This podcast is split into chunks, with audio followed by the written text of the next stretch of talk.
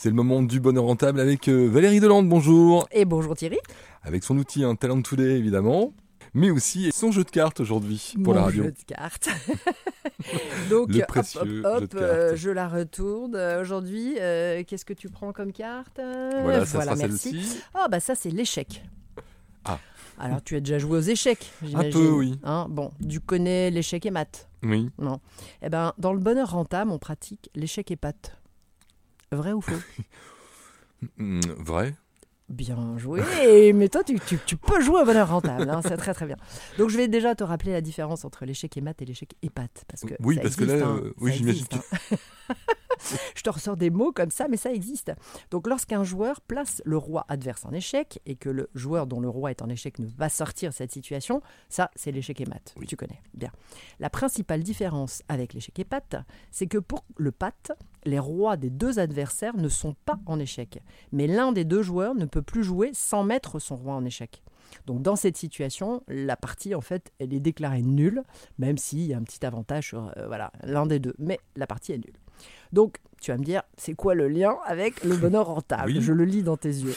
eh bien, le pacte entrepreneurial, ça je l'ai un petit peu inventé, c'est une stratégie qui peut se révéler très efficace quand on est attaqué par des concurrents, fragilisé par des nouvelles réglementations, etc.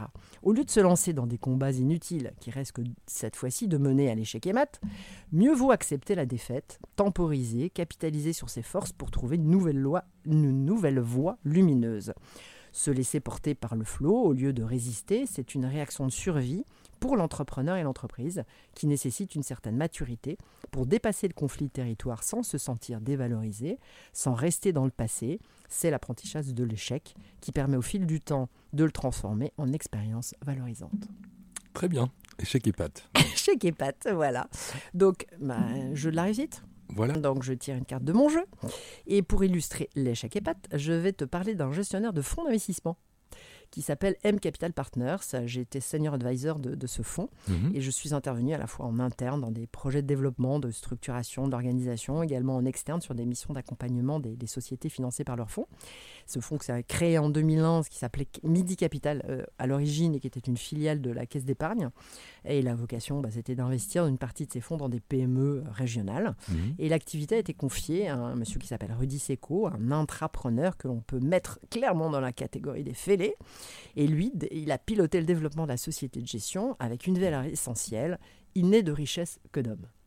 Donc ça, ce sont des choix qu'il a fait de façon instinctive. Il s'est bien entendu trompé à plusieurs reprises, mais il a su conserver autour de lui les membres fondateurs de l'équipe avec lesquels il a racheté la société en 2016. Ils ont ensuite mené une stratégie de diversification, d'expansion territoriale. Et j'ai vu Rudy passer par différentes phases de tests, de doutes, de changement de direction.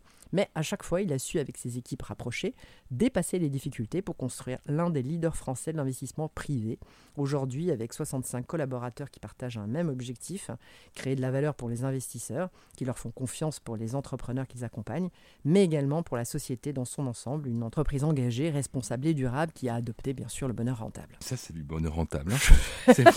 Bon, alors. Une petite illustration. Voilà, c'est très bien. Et donc maintenant, bah, le jeu des mots. Allez, Pour terminer, j'ai choisi un extrait de L'alchimiste de Paolo Coelho qui nous Ah, parle de perspective. Le guerrier de la lumière sait que la défaite est souvent une question de perspective. Il est peut-être en train de perdre une bataille, mais cela ne signifie pas qu'il a perdu la guerre. Il doit continuer à combattre pour ce qu'il croit être juste, en acceptant que la défaite momentanée peut être une étape vers la victoire ultime. Lorsqu'il est confronté à l'échec, le guerrier de la lumière ne se lamente pas. Il regarde en avant avec confiance et détermination. Un guerrier de la lumière n'a pas de certitude. Il suit un chemin auquel il cherche à s'adapter en permanence. Il y a des moments pour agir et des moments pour accepter. Le guerrier sait faire cette distinction. Hum, Tout ça est précieux comme la pierre. N'est-ce pas? Si vous voulez retrouver toute l'alchimie, évidemment, euh, des pratiques euh, du bonheur rentable, ça se passe sur erigé.com, hein, c'est notre site internet pour prendre contact C'est avec vous. ça, c'est ça. Et sur LinkedIn aussi, euh, Et sinon, on vous retrouve la semaine prochaine. sur BXFM. Merci Thierry.